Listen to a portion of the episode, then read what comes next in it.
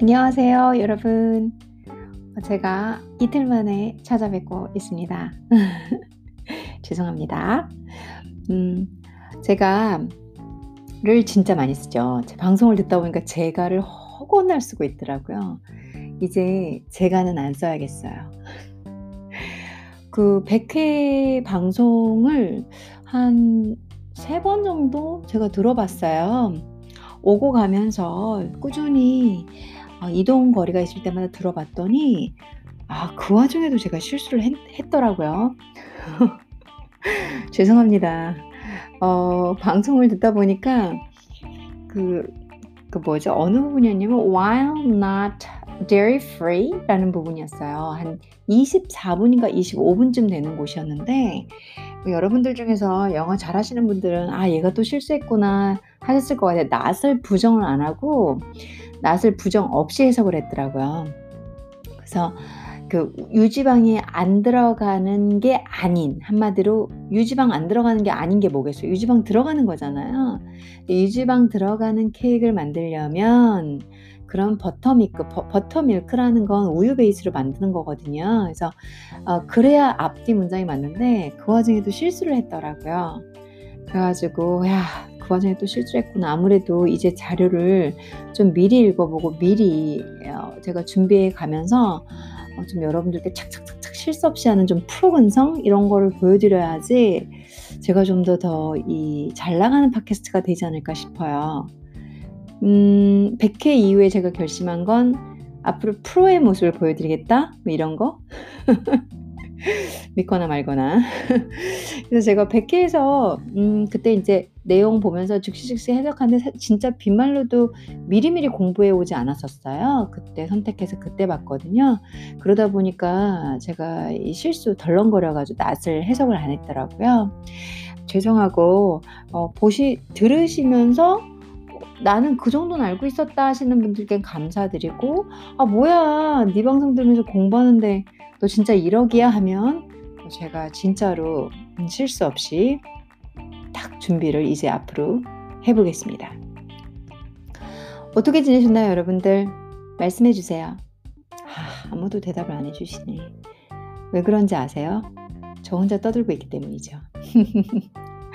어, 저는 어저께 제가 어저께 아침 일찍부터 상당히 또 바빴어요. 오전에 아무래도 일이 없어야지 오전에 공부 좀 하다가 어, 짜투리 시간 이제 오전에 딱 눈 뜨고선 공부하다가 여러분들을 찾아뵙고 그리고 제가 나가는데 어, 어제 너무 바빠가지고 방송을 못해서 뭐 100회 하고 얘가 끝내려나 이런 생각하셨다 그러면 음, 음, 음, 음, 저는 그렇게 쉽게 포기하는 사람이 아니에요. 즐긴 사람입니다. 아, 자, 오늘은 제가 여러분들하고 음악 얘기를 좀 해보려고 그래요. 음, 장르는 클래식입니다. 어, 제가 음, 상당히 좋아하는, 전 음악을 다 좋아해요. 음악을 다 좋아하는데, 근데 제가 진짜 좋아하는 장르 중에 하나인 클래식 뮤직. 그리고 클래식 뮤직은 뭐 해박 정도까지는 아니어도 뭐 워낙 좋아해서 많이 듣다 보니까 그냥 뭐 좀 아는 정도? 어, 근데 여러분들과 얘기하면서 사실 또 음악만큼 문화적인 소재로 훌륭한 소재가 없잖아요. 대중문화, 대중음악도 많고, 그리고 오늘 제가 여러분들께 소개해 드리려는 클래식 뮤직도 있고, 자, 클래식 뮤직 중에서 여러 작가들, 여러 피아니스트들을 존경하고 좋아하고 많이 듣지만 어, 저는 이분을 오늘 첫 번째 제가 소개하는 음악의 어, 음악의 거장으로 소개를 해드리려고 합니다. 라흐마니노프라는 분을 제가 오늘 여러분들과 함께 얘기를 해보고 어, 제가 느끼고 있는 것, 생각하고 있는 것도 함께 묻어서 또 저희 배우면서 듣고 또 제 실수도 그냥 웃어주시는 여러분들, 넉넉하신 여러분들, 그러면서 얘기도 하는 아, 그런 따뜻한 방송을 101번째 방송을 만들어 가보겠습니다. 오늘도 제 방송을 기다려 주셨고, 제 방송을 듣기 위해서 또 클릭을 해주시는 여러분들께 정말 감사드리며 그분들, 여러분들 때문에 다시 이 자리에 앉아 있고 다시 이 늦은 밤 9시 반에 어, 방송을 하고 있다라는 제 마음과 관심 알아주셨으면 합니다. 그럼 오늘은 라우마니노프 음악에 관해서 얘기를 해보겠습니다.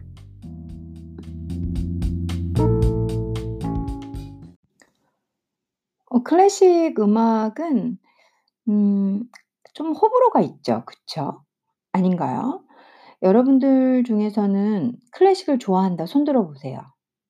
아우 눈앞에 보이지가 않네. 아 개그련이 해 주세요.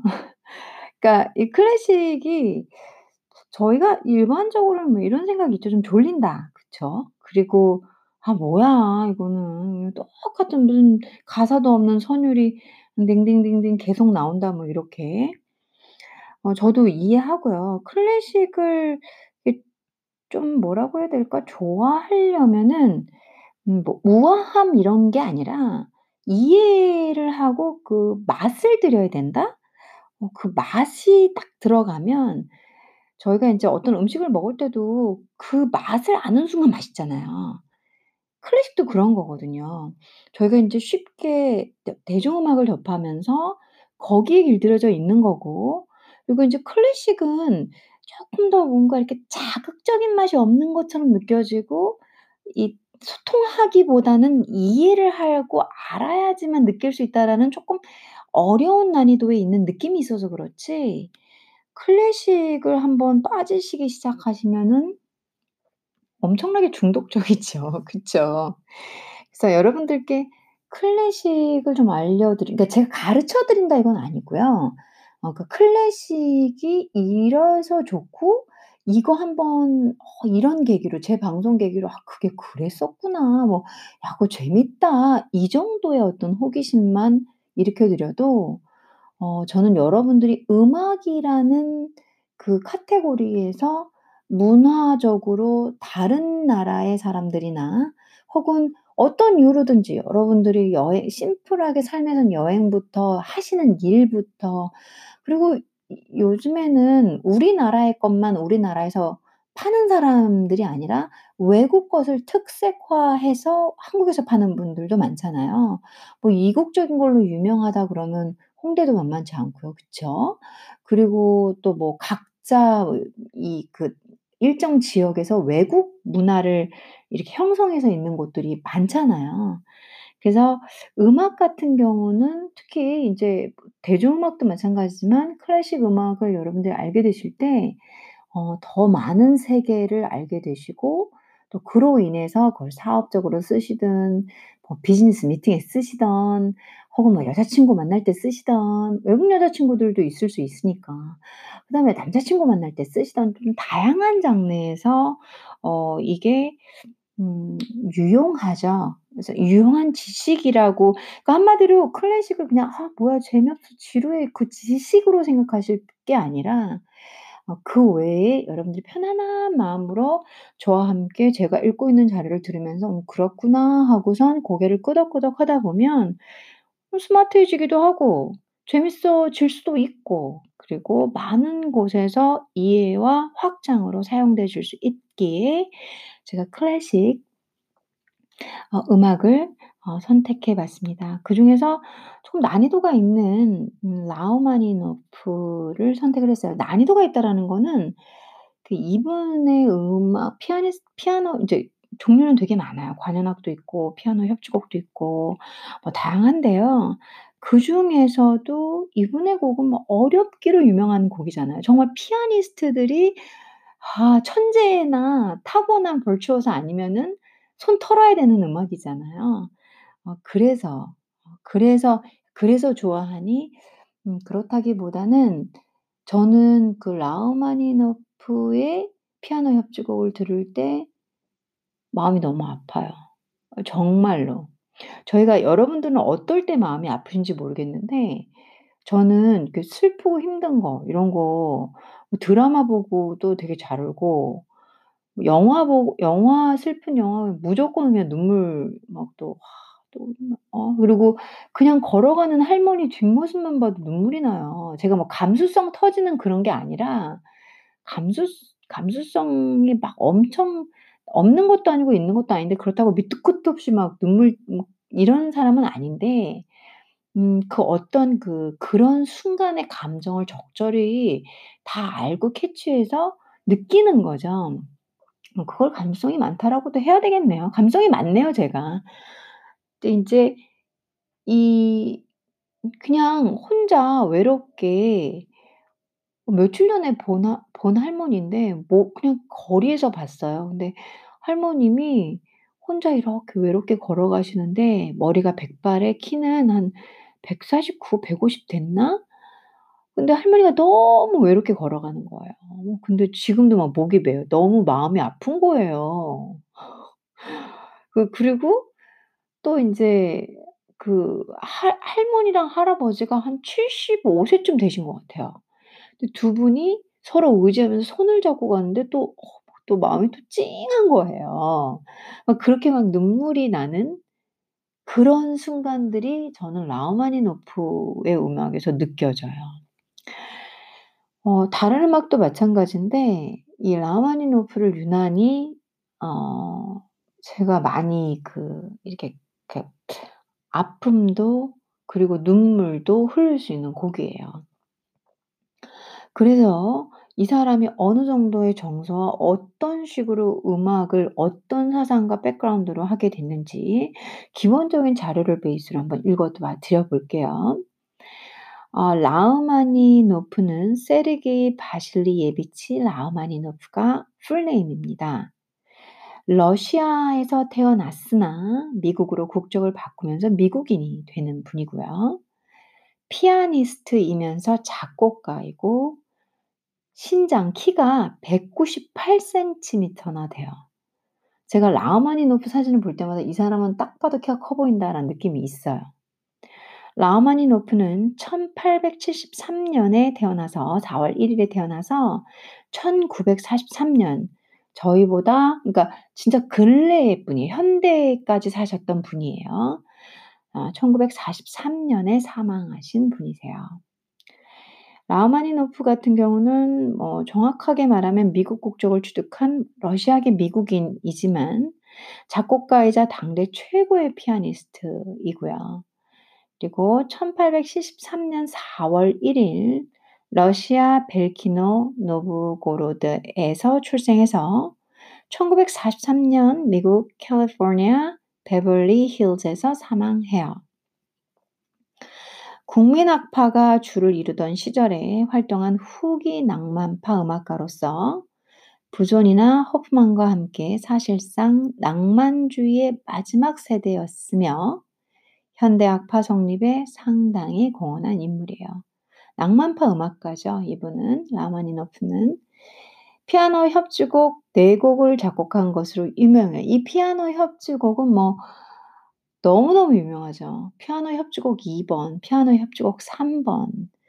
저는 2번, 3번 조 제일 좋아해요. 그리고 피아노 협주곡 3번에 제가 또 한 번 어 너 아 저는 피아니스트를 좋아하는 분이 제 손꼽히는 분이 5 분 정도 있어요. 근데 그 5 분 중에 넘버 1 호로이츠예요. 호로이츠가 연주하는 라흐마니노프의 피아노 협주곡 3 번은 그냥, 그냥 녹아내려요. 제가 그냥 녹아내리는 곡이에요. 네. 아 이 피아노 협주곡 외에 다수 작곡을 했고요. 피아노 협주곡만큼 유명하지 않으나 피아노 협주곡에 가까운 파가니니 주제에 의한 광시곡. 파가니니가 작곡한 곡에 이제 여기에서 쪼끔 더 붙이셔서 만드셨어요. 파가니니 주제에 의한 광시곡도 피아니스트들이 진짜 대단 이 그러니까 피아니스트들도 다양하잖아요. 다양하다는 게 진짜 잘 치는 피아니스트들 있잖아요. 그런 피아니스트들이 꼭 이 라흐마니노프를 정 라흐마니노프를 연주해 줘야 어 뭐 '천재다.' 이런 소리 정도 들어 주잖아요. 그때 많이 연주하는 곡이기도 합니다. 파가니니 주제에 의한 광시곡. 어또 제가 사랑하는 에브가니 에브가니 키신 러시아 어 피아니스트예요. 천재죠. 어 키신처럼 피아노 잘 치는 분 없죠. 제가 키신이 연주한 라흐마니노프하고 이 호로위츠가 연주한 라흐마니노프를 들어봐요. 둘 다 훌륭해요. 둘 다 너무너무 훌륭한데 라흐마니노프가 나 라흐마니노프를 호로위츠가 치면 눈물이 나고 라흐마니노프를 키신이 치면 감동이 와요. 아그 차이가 있어요. 음. 그 다음에 파가니니 주제연 광시곡이나 보칼리제 등의 곡도 광고 등에 흔히 등장해서 대중에게 많이 알려진 곡이에요. 이 두 곡은 뭐 유명하죠. 보칼리제도 누가 쳤더라? 유자왕이 치는 거 진짜 중국계의 어 중 중국 국적이죠 그분이. 그쵸? 유자가 미국 시민권이 있는지는 모르겠어요. 있을 것 같긴 한데 저도 정확한 건 아니에요. 근데 어 유자왕이 치는 걸 제가 봤는데 잘 치더라고요. 정말 훌륭하죠. 그그 피아니스트도 뭐뭐 제가 "잘 치죠." 이렇게 말할 레벨은 아니네요. 너무 훌륭하신 분이고요. 지금 이 라흐마니노프의 어떤 뭐 생년 그리고 이렇게 일반적인 이 분의 태생 어떤 개요 정도를 소개해 드렸어요. 상세하게 한번 들어가 보겠습니다.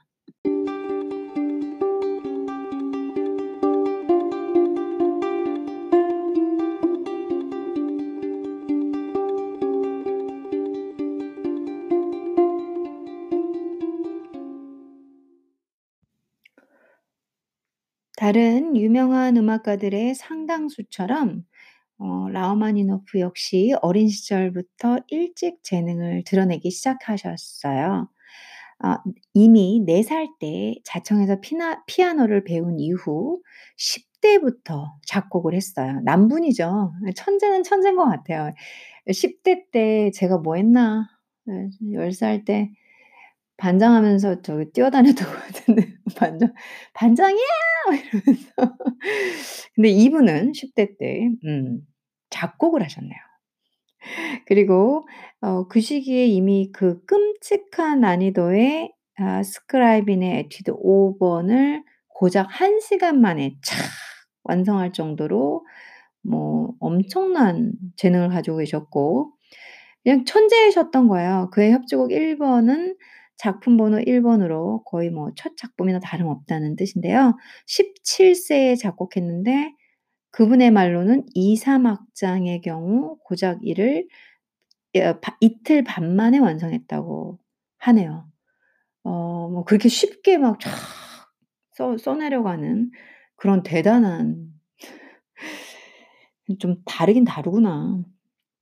그 후 24 살에 교향곡 1 1 번을 발표하지만 이 평단의 압도적인 비판을 받으면서 그 충격으로 한 3-4 년간은 아무 곡도 작곡하지 못한 채 라흐마니노프는 엄청난 슬럼프에 빠지게 돼요.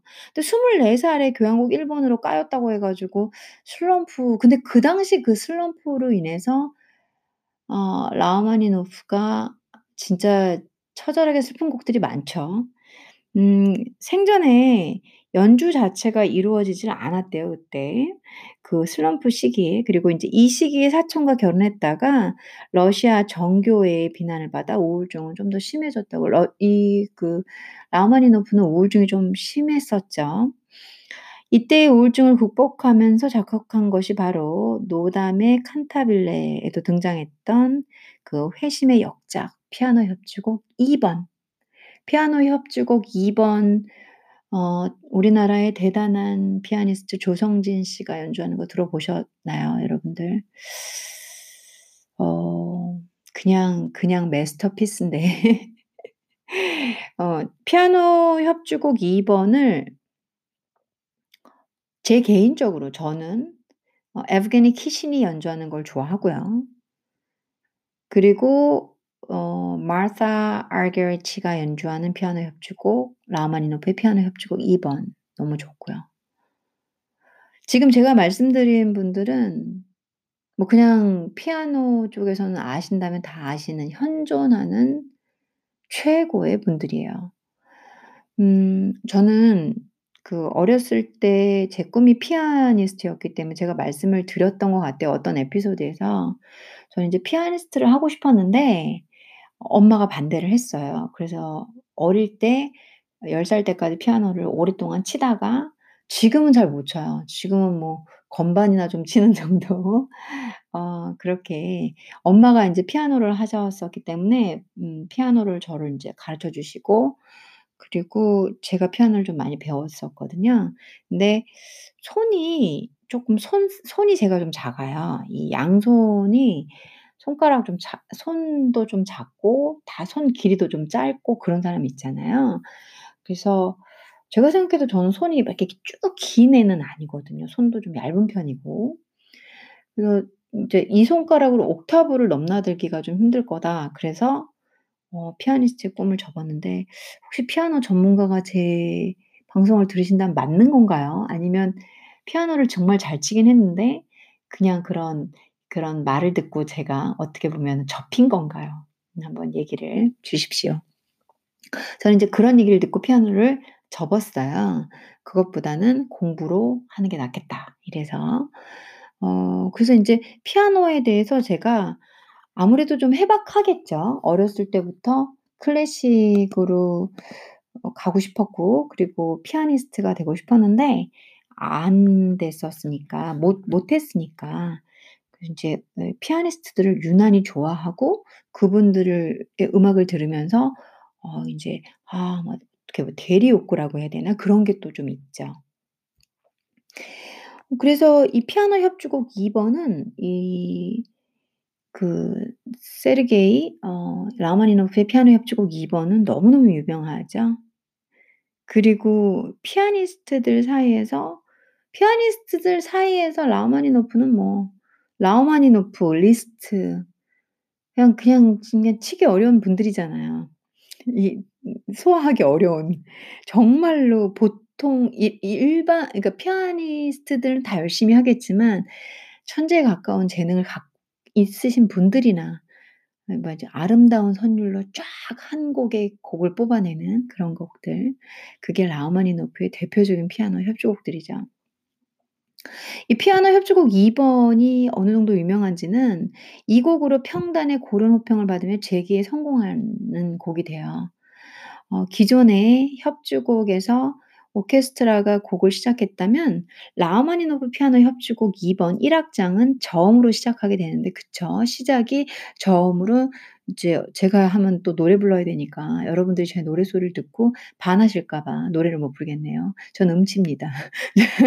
그래서 이그이 되게 저음으로 시작하는 게 2 번인데요. 음 아름다워요. 되게 무게가 있고 이 멜로디를 '어떻게 이런 곡을 작곡했을까?' 싶을 정도로 저는 그냥 입이 쩍쩍 벌어지는 게 라흐마니노프의 그 음악이에요. 이 이분은 어떻게 피아노 협주곡을 이런 곡을 만들어 냈지? 이거 사람인가? 그냥 아름다워서 눈물이 나고 너무너무 신기해서 눈물이 나고 '뭐 어떻게 이럴 수가 있지?' 하고 그냥 박수가 막 저절로 쳐지는 내가 인생 살면서 이분의 음 음악만 들어도 '이 이 생애가 아무리 힘들어 힘들어도 잘 태어났구나.'라는 생각을 하게 만들어 주는 음 그런 분이에요 라흐마니노프는 저에게. 라흐마니노프가 이제 피아노 협주곡 2번 1 악장은 저음으로 시작하고요. 피아노가 마치 반주를 들려주면서 오케스트라가 인제 주 멜로디를 피아니스트가 정말 잘 치는 피아니스트가 앞에서 저음으로 시작을 해 주면 그 뒤에 오케스트라가 쫙 웅장하게 올라와요. 또 오케스트라에서 어느 지휘자가 하고 이 피아노 치신 피아니스트하고 협 협주곡이니까 잘 맞냐에 따라서 또 또 어마어마한 재해석이 일어나기 시작하죠. 이 피아노 협주곡 라흐마니노프의 피아노 협주곡의 또 매력이기도 합니다. 현대의 이전의 곡으로는 드물게 라흐마니노프 본인이 피 연주가 본인의 연주가 녹음되어 있고요. 그것이 지금까지 보존되고 있어요. 라흐마니노프 자체가 버추오소죠. 그러니까 그 상당히 천재, 천재 피아니스트고요. 이분은 인제 키가 198 이나 되다 보니까 손 손이 사이즈가 어마어마하셨대요 크기가. 그러니까는 넘나드는 것도 이 옥타브 넘나들고 협주곡 들어보세요. 이 이 일반 아 제가 보 이렇게 들어보면 '내가 저거 칠 수 있을까? 내가 될까? 그래 옛날에 10살 때 피아노 접기 잘했다.' 이런 생각 드는 곡이에요. 네 여담으로 이런 말도 있대요. 여담으로 라흐마니노프가 우울증을 고친 방법은 자기 암시 기법이었고 결과는 매우 좋았는데 다만 이 곡의 1 악장은 정말 우울증이 치료된 것이 맞을까 싶을 정도로 매우 격정적이고 무겁고 우울한 분위기의 악절이 상당히 많아요. 그 그 라흐마니노프 피아노 협주곡 2 번의 1 악장은 정말 무겁고 정말 격정적이에요.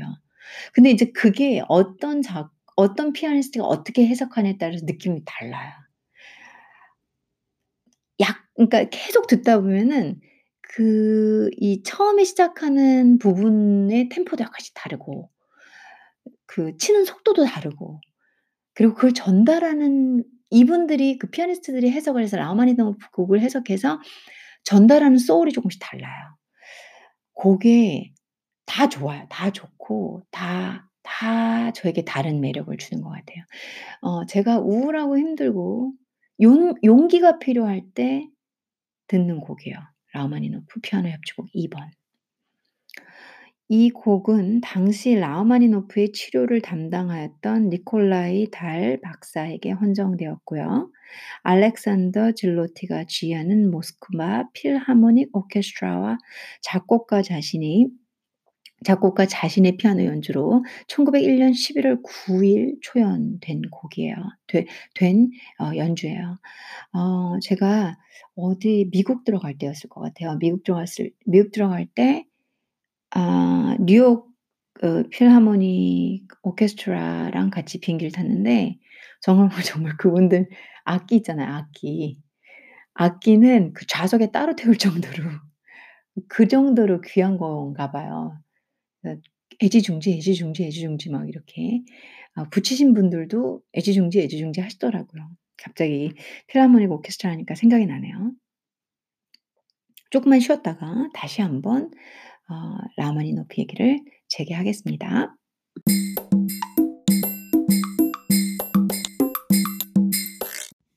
1909 년에 피아니스트의 무덤이라 불리는 피아노 협주곡 3 번을 발표합니다.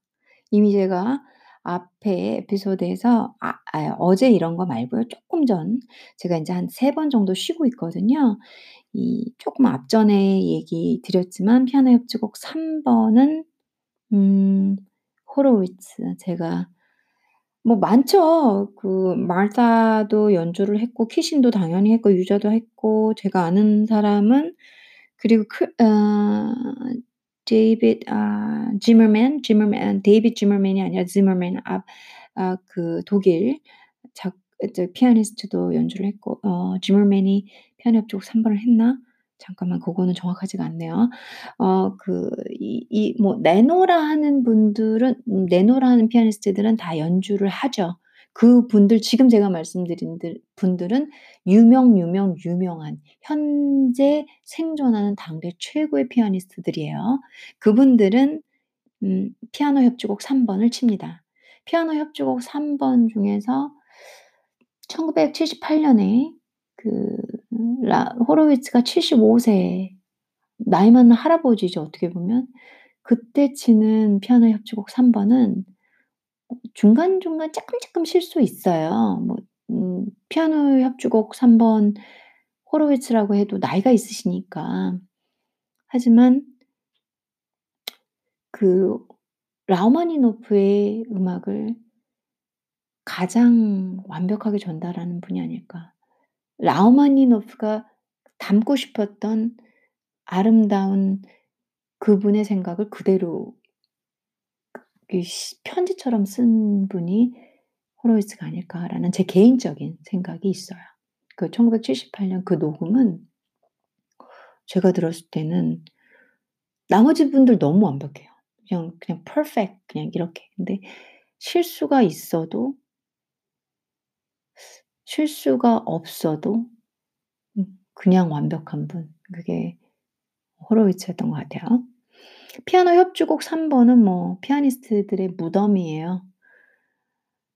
이 극악의 난이도와 난해함으로 많은 피아니스트 지망생들 심지어는 프로 연주가들마저 안드로메다로 그냥 보내 버리는 곡이에요.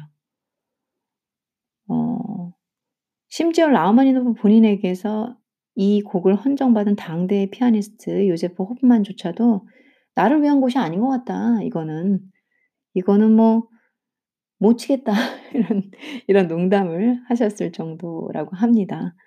어 호프만조차도 '이거는 이건 너 이거는 너무 어렵겠다.' 이렇게. 여러분들께서 인제 1997년 영화였나요? 음 연도는 좀 틀 틀릴 수가 있는데 샤인이라는 영화 기억나세요? 음. 명작이죠, 명작 샤인. 샤인 영화를 보시면은 라흐마니노프가 나오죠. 그러니까 라흐마니노프의 음악이 나오죠. 여기 데이비드 헬프곳이라는 그 호주 호주 피아노 콘체르토 음 콘체르토 하시는 분이었 걸로 저는 알고 있는데 제가 틀릴 수도 있어요. 아 저도 지금 이 그거는 자료를 기반으로 보는 게 아니라 제가 곳곳에 이런 이름들이 나오는 거는 제가 아는 지식으로 이렇게 얘기하는데 어 중간중간 틀릴 수는 있다. 저는 각본을 전부 뭐 일 주일씩 방송을 다 일 일 주일에 한 번씩 방송을 하면서 대본을 완벽하게 준비해서 하는 사람이 아니라 가능하면은 매일 두 번씩 했었고 지금은 어 제가 좀 바빠지면서 매일 한 번 정도를 어 맞추려고 하고 있고요. 그리고 매일 한 번씩 하면서 제가 대본, 각본 준비 다 한다 그러면은 어 저는 이 팟캐스트 외에는 아무것도 못 해요. 근데 여러분들께 팟캐스트 진짜 한 손꼽히는 10 명도 안 되는 분들이 들어 주시고 계시거든요. 어 그런 분들을 위해서 제가 이 이걸 먹고 사는 걸 아예 팟캐스트로 맞추고 있지 않아요. 다른 일도 하면서 제가 인제 편안하게 아는 거를 말씀드리고 근데 원만하면은 자료를 가지고 하되 자료를 가지고 하면서 중간중간 생각나는 걸 얘기하는 거는 틀릴 수도 있다. 요런 거는 여러분들께 좀 감안을 해 주시고요. 어 이 데이비드 헬프곳이 이 곡을 이제 연습하다가 뭐 분열 장애를 일으키는 일으켰다고 하는 그런 묘사되는 부분이 있는데 여기에서도 이 피아노 협주곡 3 번의 1 악장이죠. 1 악장 어 거기를 연주하는 부분이 나와요. 명장면으로 나오거든요. 어 그 정도로 피아노 협주곡 3 번이 어렵죠. 그래서 본인 역시도 이 곡을 어렵지 않게 소화해낸 것처럼 어 이렇게 이러한 묘사는 과장된 면이 있죠. 이게 뭐 얼마나 어려운 곡인데 가장 난해한 피아노 협주곡이라 하는 카더라도 어 그러니까 가장 난해한 피아노 협주곡이라고도 하는데 이 기교적으로는 이제 라흐마니노프 피아노 협주곡 3 번보다 프로코피 프로 프로프 아 프로코 아 이거 한국말로 있으니까 좀 헷갈리네요. 프로코 피에프라는 분이 있어요. 피에프라고 이렇게 F로 발음이 나는데 프로코 피에프는 피아노 협주곡 2 번이 더 어려워요. 프로코 피에프도 음 피아노 잘 치는 그러니까 이게 내노라 하는 피아노 2 부는 천재들이다 하는 분들이 치죠. 이 프로코 피에프 피에프 네 피에프를 잘 치시는 분이 마르타. 아 마르타도 알게르츠는 너무 잘 치죠. 그리고 유자, 유자왕. 어 중국인이신 유자왕. 예. 그분도 프로 프로코 프로코 피에프 이 분의 곡을 뭐 여러분들 한번 찾아보세요. 나올 거예요. 그 영상 나올 건데요. 유자왕이 치는 프로코피에프 너무 훌륭하죠. 유자왕 이전에 제가 어 사랑했던 지금도 너무 존경하는 여자 피아니스트 female 피아니스트 마르타. 음 생존하는 그냥 아름다움이에요. 너무너무 맑게 치세요. 모든 곡이 너무너무 맑고 음 그분이 치시는 바하 아아죄 바하 예 바흐 바흐 바하가 아니라 바흐의 어 제가 이 곡을 이분이 피아노를 피아노 곡 중에서 바흐 연주하시는 걸 상당히 좋아해요. 근데 바흐를 연주하는 피아니스트로 제가 사 제일 좋아하는 사람은 글렌 골드예요. 어 캐나다 보수적인 피아니스트 글렌 골드는 바흐를 연주할 때 그분만큼 저는 바흐를 잘세잘 해석하시는 분은 없다고 생각해요. 하지만 마르사도 훌륭하시죠. 마르사도. 예. 그분도 프로코피에프를 정말 잘 연주하시고요. 프로코피에프나 라흐마니노프나 둘 다막 막상 막 하인 난해한 피아노 곡을 만드시는 분인데 이 라흐마니노프 피아노 협주곡 3 번보다 더 어려운 것은 프로코피에프의 피아노 협주곡 2 번이다. 뭐 이런 이런 게 있죠. 그리고 인제 20 세기가 피아니스트들의 황금기로 여겨지는 만큼 여러 뛰어난 피아니스트들이 라흐마니노프 피아나 피아노 협주곡 3번 레코딩을 이제 하고 있고 존재하고 지금 제가 말씀드린 그 대단한 피아니스트들이 다 피아노 협주곡 3번 라흐마니노프의 피아노 협주곡 3번을 레코딩한 게 많이 있죠. 음 그 중에 라흐마니노프 본인에게 직접 인정을 받았다고 하는 호로비츠라고 하네요. 한국말은 호로비츠. 아 호로비츠 연주가 음 유명하죠. 이 호로비츠는 라흐마니노프하고 친구여서 1928년 그러니까 1948 년쯤 라흐마니노프가 아까 주 사망했잖아요. 맞나요? 제가 자료를 다시 한번 올라가 볼게요. 다 기억하는 건 아니니까. 1943 년이었네요. 1928 년에 라흐마니노프하고 그 호로위츠가 친구가 됐어요. 그러면서 호로위츠가 이 라흐마니노프의 피아노 협주곡 치는 걸 보고 그 이 호로위츠가 치는 거를 라흐마니노프가 보고 라흐마니노프가 내 곡을 내 곡을 정말 가장 내 곡 내 곡을 이해하고 제대로 치는 사람은 호로위츠다라고 인정한 사람 인정한 분이 그 호로위츠예요. 라흐마니노프가 작곡한 본인이 만든 본인이 본인도 대단한 피아니스트인데 그분이 인정한 사람이 호로위츠예요.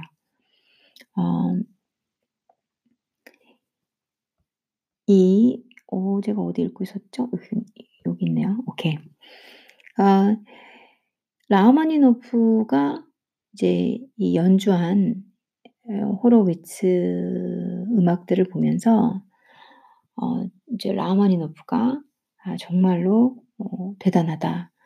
이 이런 인정을 끊임없이 해 주고 그래서인지 다른 분들도 너무 훌륭한데 라흐마니노프는 이 라흐나 라흐마니노프의 생각을 알아 알고 모든 걸 다 그대로 전수받은 느낌이 나는 게 호로위츠인 거. 어어 저는 그래 그런 느낌이 났어요. 1917 년에 러시아 혁명이 일어나서 러시아를 떠나 노르웨이로 향했다가 1918년 미국으로 망명해요, 라흐마니노프가.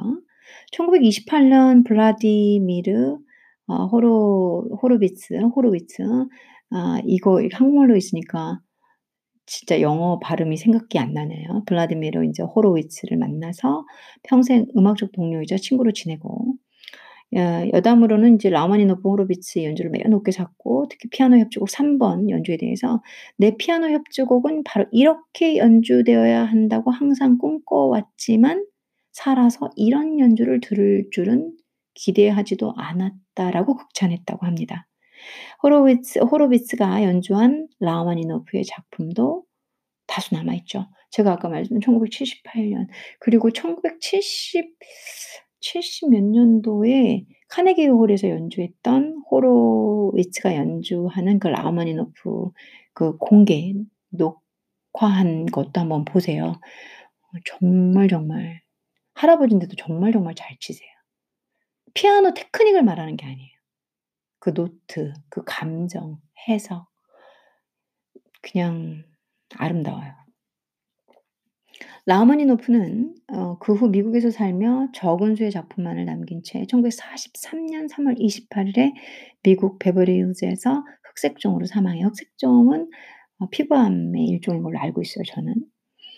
라흐마니노프는 음 피아니스트로도 굉장히 유명했죠.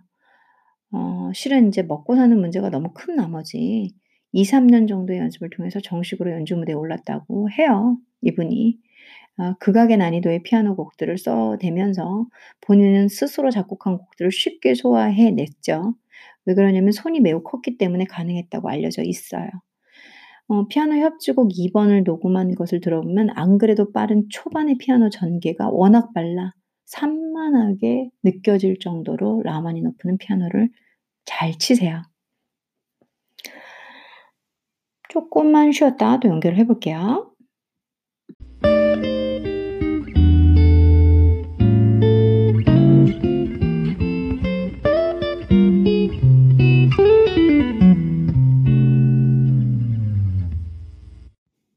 라흐마니노프의 음악을 관통하는 주제는 어 크게 종교 어 종소리가 종소리가 들어가는 음악들이죠. 그러니까 그 파가니니의 아까 뭐였죠? 파가니니의 광시곡 잠시만요.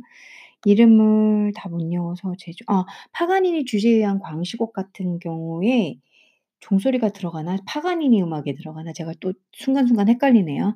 파가니니 주제에 의한 광시곡 같은 경우는 이제 파가니니 1 번부터 원래 바이올린 단독곡이잖아요. 1 번부터 24 번, 그1 번에서 24 그거를 이제 그 이 라흐마니노프가 쪼끔 인제 이렇게 바꿔서 만들거든요, 라흐마니노프의 스타일로.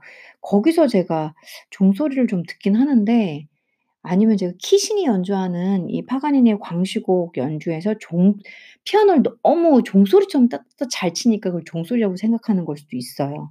네 이렇게 환상적으로 그 정도로 피아니스트의 테 피아니스트들의 테크닉이 테크닉이 뛰어나서 어 파가니니 주제에 의한 광시곡도 그런 느낌이 났어요. 근데 종교곡은 아닐 수 있고요. 어 이 그래서 라흐마니노프는 보통 종교나 그러니까 우울증, 우울증은 이제 죽음을 좀 많이 나타내는 그리고 러시아가 있어요. 그 나 본인의 본국 나라. 라흐마니노프 스스로가 어렸을 때 정교회의 예배나 니즈니 노르 노브고로드 성당에서 들었던 종소리 영감을 받았다고 했었고요. 그의 작품들 대부분이 피아노 협주곡 2번 1 악장의 도입 부 특유의 피아노 타건과 합창 교향곡 종 그러니까 지금 제가 아까도 말씀드렸지만 그 이렇게 종소리처럼 따다다다다 이렇게 피아노를 할 때 이 옥타브를 많이 쓰면서 진짜 저희가 '아 이 피아노 소리를 들으면서 종소리 같다.'라는 느낌이 나는 그런 소리들이 많아요, 피아노 이 그 라흐마니노프 곡 안에. 그래서 그게 이그 종소리 이런 종소리 느낌이 나는 막 그렇게 미치게 막 건반을 막 타타타타 하는 그런 거 있잖아요. 고게 인제 라흐마니노프한테서는 종교적인 성당에서 종 땡땡 뭔가 이분이 얻은 연상이 있을 거 아니에요. 그걸 가지고 노트로 표현을 하면서 그 음악 작곡을 하는 거죠, 이분이. 아 그의 이1장 도입 부 특유의 피아노 타건과 아 타건과 합창 교향곡 종 교향곡 안에 종, 전주곡 3-2의 종 등등 교회의 종소리와 정교회의 엄숙함이 짙게 묻어나와요. 기악곡에 묻어나는 종교적 색채 외에도 종교에 관련된 작품도 많이 했어요. 이분이 많이 만들었어요. 우울증은 앞에서 언급했던 교향곡 1 번의 혹평으로 3 년간 슬럼프인 것도 있지만 지주였으나 원래 부잣집 아들이에요, 라흐마니노프는. 상당히 부잣집. 제가 알기로는 호로위츠는 정말 가난해서 피아노를 이렇게 연주하고 너무 가난하셔서 이분이 그리고 이렇게 어떻게 인제 피아노를 잘 치시니까 돌아다니시면서 어 피아노를 연주해 주면서 돈을 버신 거죠, 이분은. 근데 라흐마니노프는 부잣집 지주 음 지주였던 지주였으나 인제 방탕한 삶을 살아 가정을 힘들게 했던 아버지와 평소에 소극적이고 내성적인 성격 슬럼프 시기에 사촌이랑 결혼한 것에 대한 아 정교의 비난 등 라흐마니노프 작곡 환경에서 심적으로 억누르는 요소가 정말 많았 많았대요. 또한 조국이 소비에트 혁명에 휩싸여 모든 것을 내려놓고 어 도망치듯 유럽으로 결국 미국으로 망명해야 했고 그는 죽을 때까지 조국을 그리워했던 것으로 알고 있어요. 그래서 러시아 담긴 노래. 그리고 본인의 가정 백그라운드에 의한 그런 우울증 어 뭐 그 여러 가지 그래서 이 라흐마니노프 음악의 큰 주제는 종교 그러니까 종소리 같은 이렇게 피아노의 타건 그러니까 이러 이거와 그리고 그의 가정 그러니까 환경 이 성장 배경에서 오는 어 우울증 그리고 국가 조국이 주는 이 러시아 아 크게 3 단락으로 볼 수가 있는 거죠. 조국을 떠난 후 했던 인터뷰나 평소의 의식주도 그렇지만 음악적으로도 러시아인 다웠다고 어 이제 그가 망명한 후 작곡한 피아노 협주곡 4번 망명한 후 작곡한 곡이에요. 그의 마지막 작품 교향적 무곡 이제 춤곡이죠. 어 에서는 러시아 특유의 서정성을 지울 수가 없어요. 아이러니하게도 이런 요소들이 작곡가가 명곡을 뽑아내는 아 밑거름이 되었겠죠, 아무래도 이런 요소들이. 음. 2011년 호주의 라임라이트 매거진이 현존하는 유명 피아니스트 100 인에게 어 사상 최고의 피아니스트를 뽑는 설문조사를 했는데 1 위를 하신 어 대단한 분입니다. 뭐 2 위부터 5 위까지 뭐 호로비츠, 리히터 그 다음에 루빈슈타인. 루빈슈타인도 상당히 유명한 피아니스트죠. 저도 좋아해요. 예 루벤스타인이라고 저는 말하는데 여기서 한국말로는 루빈스타인 이렇게 써 놨네요. 여러분들께서 이 라흐마니노프 음악을 좀 느끼고 싶다 그러면은 영화 Shine을 한번 보시면 좋으실 것 같아요. 그러면 인제 거기에서 '아 저 곡이구나. 이 곡이었구나.'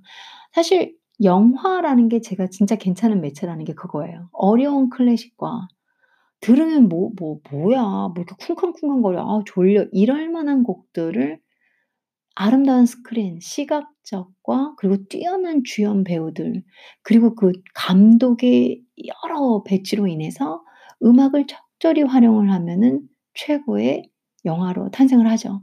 영화로 탄생을 했을 때 그걸 일반 대중인들이 보기 쉽게 전달할 수 있고 파급 효과가 크죠. 그래서 영화는 문화를 전달하기 사장 상당히 유용한 매체가 되 되는 거죠. 어 생애 전반과 사후 몇십 몇십 년간 끊임없이 비판과 저평가를 받은 인물이고요. 보수적인 인물이라고 할 수 있는 피아니스트 글렌 굴드. 글렌 굴드 나오네요. 글렌 굴드는 캐 캐나다 피아니스트예요. 글렌 굴드가 치는 바흐, 바흐 아름답죠. 어 너무너무 좋아요 제가. 아 글렌 굴드는 라흐마니노프의 음악이 살롱 음악에 불과하다고 비판하기도 했고 진짜 그랬나? 이분이 왜 이랬지? 진보적인 성향의 인물들은 과거의 작곡법을 답습하기만 했을 뿐 그 어떤 음악적 발전도 거두지 못했다고 평가했어요. 왜 왜 그랬을까? 그의 사후 30년 정도가 지난 1970 년대에 들어와서야 재평가가 이루어졌고요. 이후 라흐마니노프의 음악이 널리 사랑받게 되었고요. 그러면 저도 제가 떠난 뒤에 유명해질까요?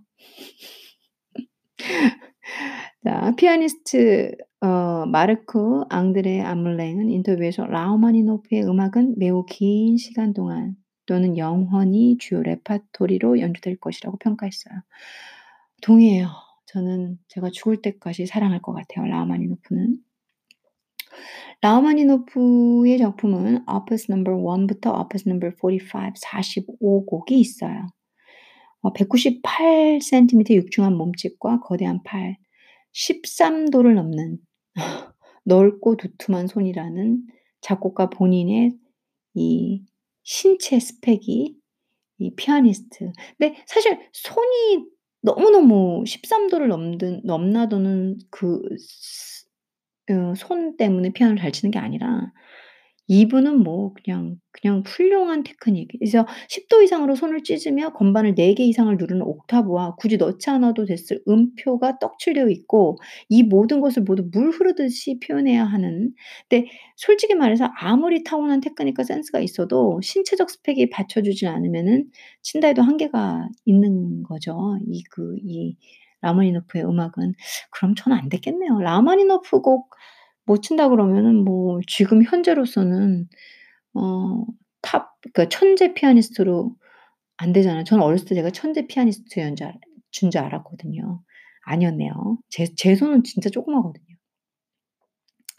당대 최고의 피아니스트였던 라흐마니노프 자신의 기교를 자랑하기 위해서 이렇게 어려운 곡들을 썼냐 하면 그것도 아니에요. 어 그는 과시하는 성격이 전혀 아니었고 그의 녹음을 들어보면 그 어떤 어려운 어 패시도 산만하게 들릴 정도로 간단하게 흘려보내요. 뛰어난 피아니스트예요. 심지어 그 악명 높은 3번 피아노 협주곡 3 번조차도 어 그냥 이렇게, 이렇게 아주 편안하게 쫙 물을 넣어가듯이 '어 뭐 뭐가 뭐 음악이 들리는데?' 신기한 게 키신도 그렇고 호르츠도 그렇고 이 라흐마니노프 자체 자신도 그렇고 유저항도 그렇고 아르게 아르게시도 그렇고 저는 사실 글렌 골드가 치는 건 못 봤지만 바 바흐가 치는 건 봤지만 지머맨도 그렇고 또 있잖아요. 그 일본의 유명하신 그분 누구지? 잘 모르겠네. 이름이 생각이 안 나네요. 조 어 우리 한국 조성진 피아니스트도 그렇고 그다음에 또 있잖아 요, 여 여성분. 다들 그냥 막물 흐르듯이 물 흐르듯이 쫙 '어 뭐 별거 아니었어.' 이렇게 치잖아요. 악보 봐보 악보 보시면 그냥 딱 닫고 싶은 그런 거죠.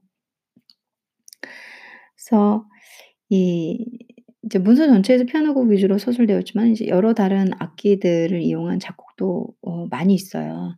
예 이 지금 제가 읽어 드린 것 모든 문서 자체가 피아노 곡 위주로 말씀을 드리긴 했는데 사실 관현악도 있고 관현악에는 어저 제가 많이 듣는 게 음 교향시 보헤미안 카프리스라든가 그리고 교향곡 3번 A 단조 opus 44 번. 어 그리고 실내악도 있어요. 실내악은 첼로와 피아노를 위한 두 개의 소품 opus number 2 작품 넘버 2 번이죠. 어 그리고 첼로 소나타 G 단조 19 번이에요 이건. 피아노 협주곡 너무너무 사랑합니다. 인제 협주곡 1 번은 전 잘 안 듣고요. 협주곡 2 번, 3 번, 어 2 번 C 단조고 3 번 D 단조 그리고 피아노 협주곡은 라흐마니노프의 18 번 작품이고요. 피아노 협주곡 3 번은 라흐마니노프의 30번 작품입니다. 파가니니 주제음 광시곡 너무너무 사랑하죠 제가. 이거는 43 번에 속해 있습니다. 라흐마니노프는 45 곡을 작곡하시고 가셨거든요. 음. 뭐 피아노 협주곡은 이미 제가 좀 너무 많이 말씀을 드렸고요. 뭐 그거 말고도 작품이 상당히 많아요. 예 오페라도 있고 가곡도 있고 합창도 있고. 그래서 인제 라흐마니노프의 음악을 제가 아 지금 아주 긴 시간 설명을 드렸어요. 여러분들께서 시간이 되실 때 제가 지금 여기저기서 현재 현존하는 호로위츠는 돌아가셨어요. 아 이제 돌아가셨지만 나머지 분들은 현존하고 계세요. 그런 분들이 그리고 한국 분은 조성진 씨 정말 잘 치시거든요. 어 그리고 손여름 씨일 거예요. 그 피아니스트도 정말 잘 치고요. 한번 들어보시면 좋으실 것 같아요.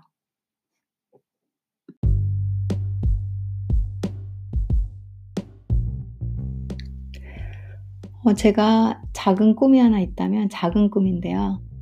그 마르사 알게리치가 연주하는 음 진짜 제 눈으로 피아노 곡을 어가 보는 거. 그러니까 피아노 연주하는 음 그 표를 클릭을 정말 미친 듯이 언젠간 제가 놓치지 않고 그 좌석을 따내서 가 보는 거. 제가 저 죽기 전에. 그리고 음 에브게니 키신의 피아노 연주회를 가 보는 거. 어 그리고 정말로 이 유자왕의 어 피아노 연주를 가 보는 거.